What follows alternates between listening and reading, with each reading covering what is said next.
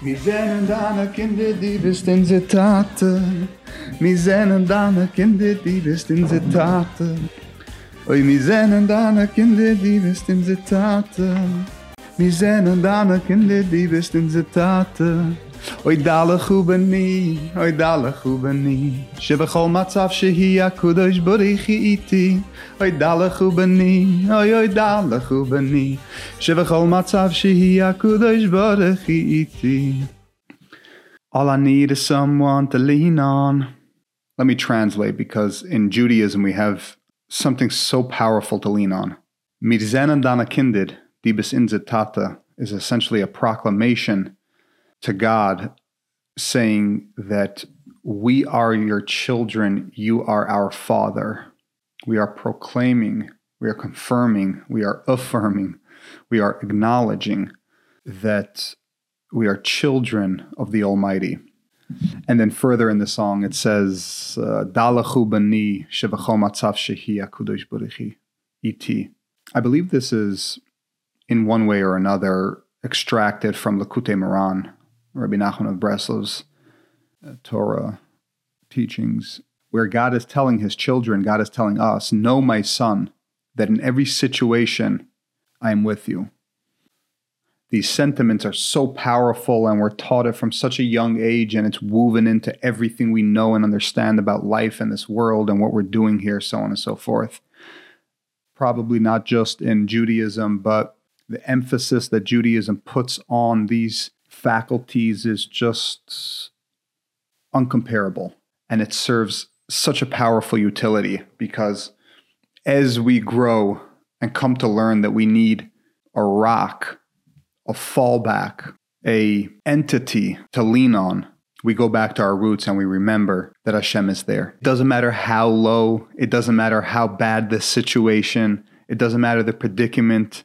In fact, the worse it is, unfortunately, but b'derech teva, the way that nature and the way that the world runs, the worse it is, the more likely we are to seek out our rock, our redeemer, Hashem, master of the universe, and lean onto him. There isn't an estimated value that you could put on this education.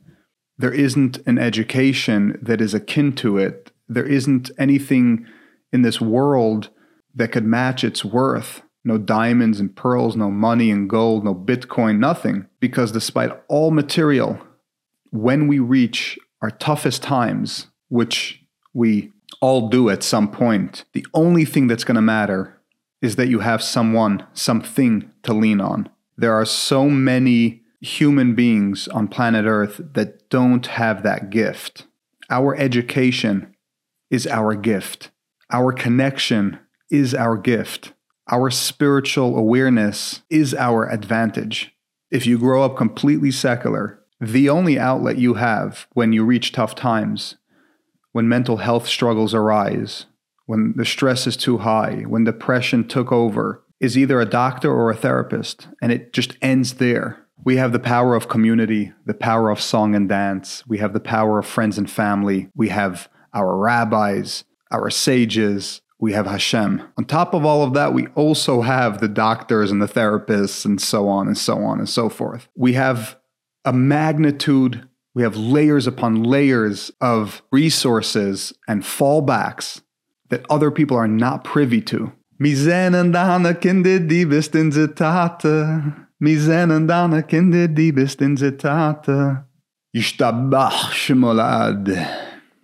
So many things that appear to be mundane, boring, and uninteresting as we grew up in ultra orthodox community swings back around and saves us.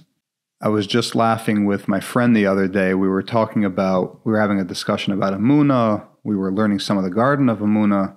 And we were saying that when we began learning the Garden of Emuna 12 or 13 years ago, our lives were obviously great. We were also younger, but we didn't connect to the, the sheer level of difficulty that it describes in the book. Because at 18 years old, you don't have those struggles. You may have 10 or 20% of them, but you're simply not struggling on the level that the book is describing.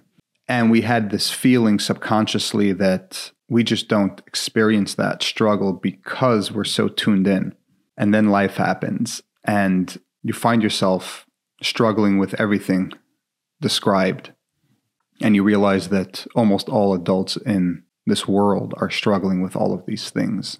And the lessons in how to deal with it, the fallback, the principles on how to stay sane in an insane world, they come into sharp focus. All of a sudden, they're more important than ever before. However happy it made us when we were teenagers learning it, however, whatever path it put us on, all of it, it, it just amazing. But the way in which it saves us when we are at the bottom, nothing compares. And these are one of the things we learn when we learn these principles, when we learn the education, when we are gaining spiritual awareness. They're telling us this will save you from everything. It'll it'll be there when you're at your concepts, ideas, conceptual. Nope. Not conceptual anymore. Dalechu bani, oy dalechu bani. Shevachol matzav shehi akudosh burichi iti. Shem is magnificent. Spiritual awareness will save you. We live in a crazy world. We live in crazy times. My friend was uh, quoting a podcast that he was listening to where the guy was describing the notion that we we all know about this concept of a midlife crisis. What we are seeing today's day and age are that human beings are having quarter life crisis. And I was like, yes, like that makes so much sense. I see it, I feel it, I experience it. Like, why are 25 and 30 year olds seemingly losing their mind, breaking down, dealing with crazy anxiety, crazy stress, like never before. It never existed. In the thousands of years that this world is here and humans are developed, it never existed. 25 and 30 year olds never struggled on that level. And guess what? It was always harder. We have things easier than ever before physically, monetarily, materially, so on. Yet you're a quarter of the way into your life and you're struggling. Obviously, as you know, I believe, if you listen to my previous episodes, a huge part of that is media, social media. Gots to get off social media. Your life will never be better. If you believe that you're here to fulfill a purpose, uh, a soul correction of some sorts, I could almost guarantee you that Facebook, Twitter, Instagram, and TikTok have nothing to do with it. So every second you spend on those platforms or similar platforms, you're basically wasting time. I believe that social media is a huge part of this new phenomenon that 25 and 30 year olds are in a crisis. We knew, well, wise people understood that we don't really know the consequences of media, social media, and information being at our fingertips. And they warned about it. But of course, technology goes on. It doesn't care what the wise people are warning about. What we are experiencing today is the effects of it. That being said, it's still the early days. And if it doesn't slow down or get better, who knows what kind of struggles we'll be looking at in 10 or 20 years from now with our youth. We need to take this seriously. It's no jokes. There are other theories, there are other reasons. It's not just one thing, one change in history, one development, one one evolutionary aspect that is causing all this mayhem but certainly a huge part of it.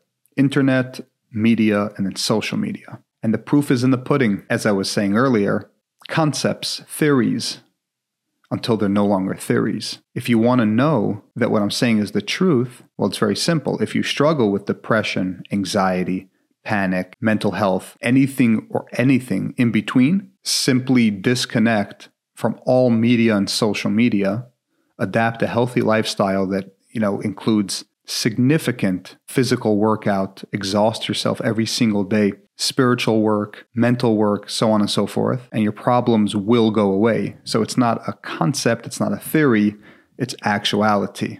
Teenagers are literally killing themselves. And often it is directly related to social media in one way or another, let alone the percentage of people who are struggling with anxiety and depression. Again, these are not small issues. this is not like, eh, okay, it's a conversation, but let me just go back to my phone.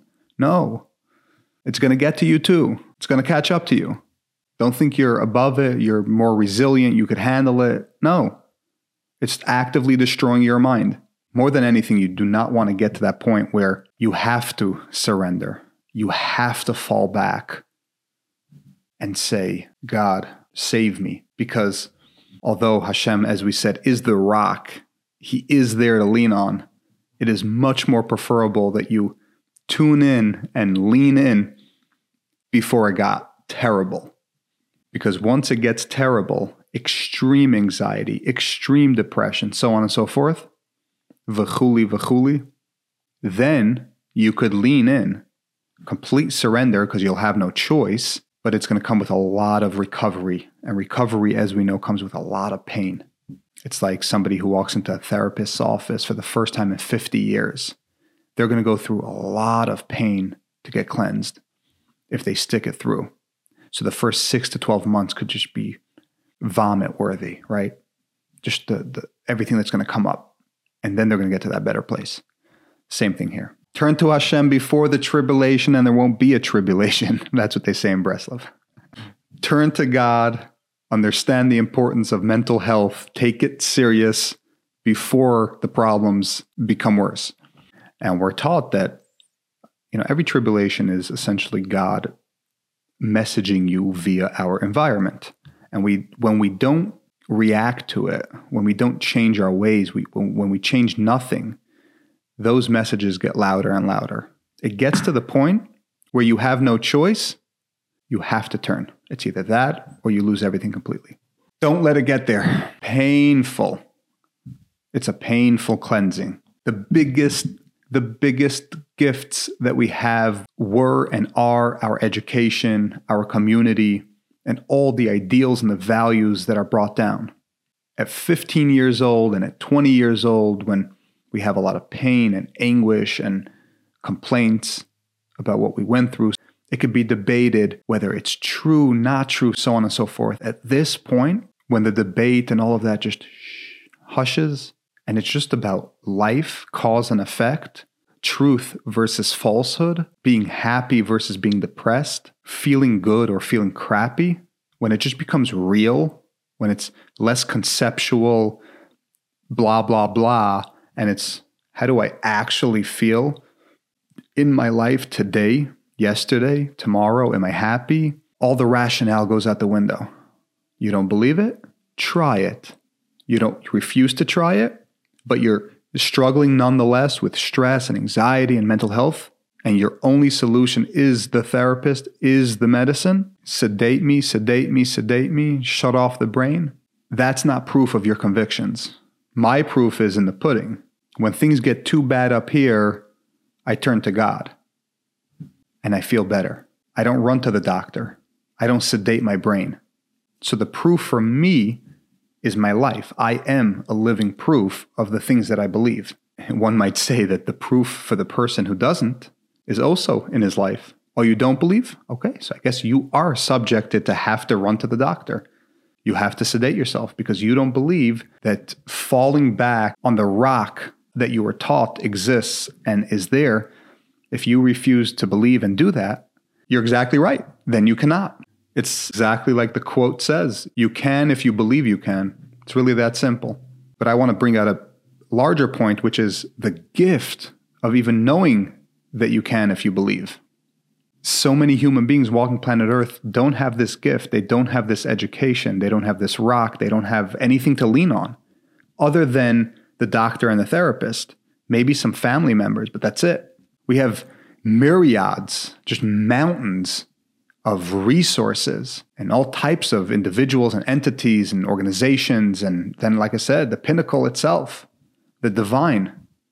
And boy, do we lean on the divine. Hashem saves us every day and it keeps us going every day in a sick, chaotic, crazy world with a ton of issues, mental health struggles, chaos, war, fighting, all of it.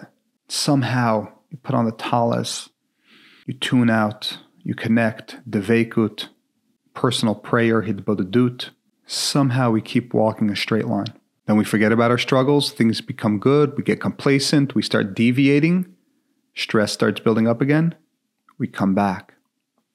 Now, hopefully, we don't have to do that. We should learn from, from our lessons to not take those detours.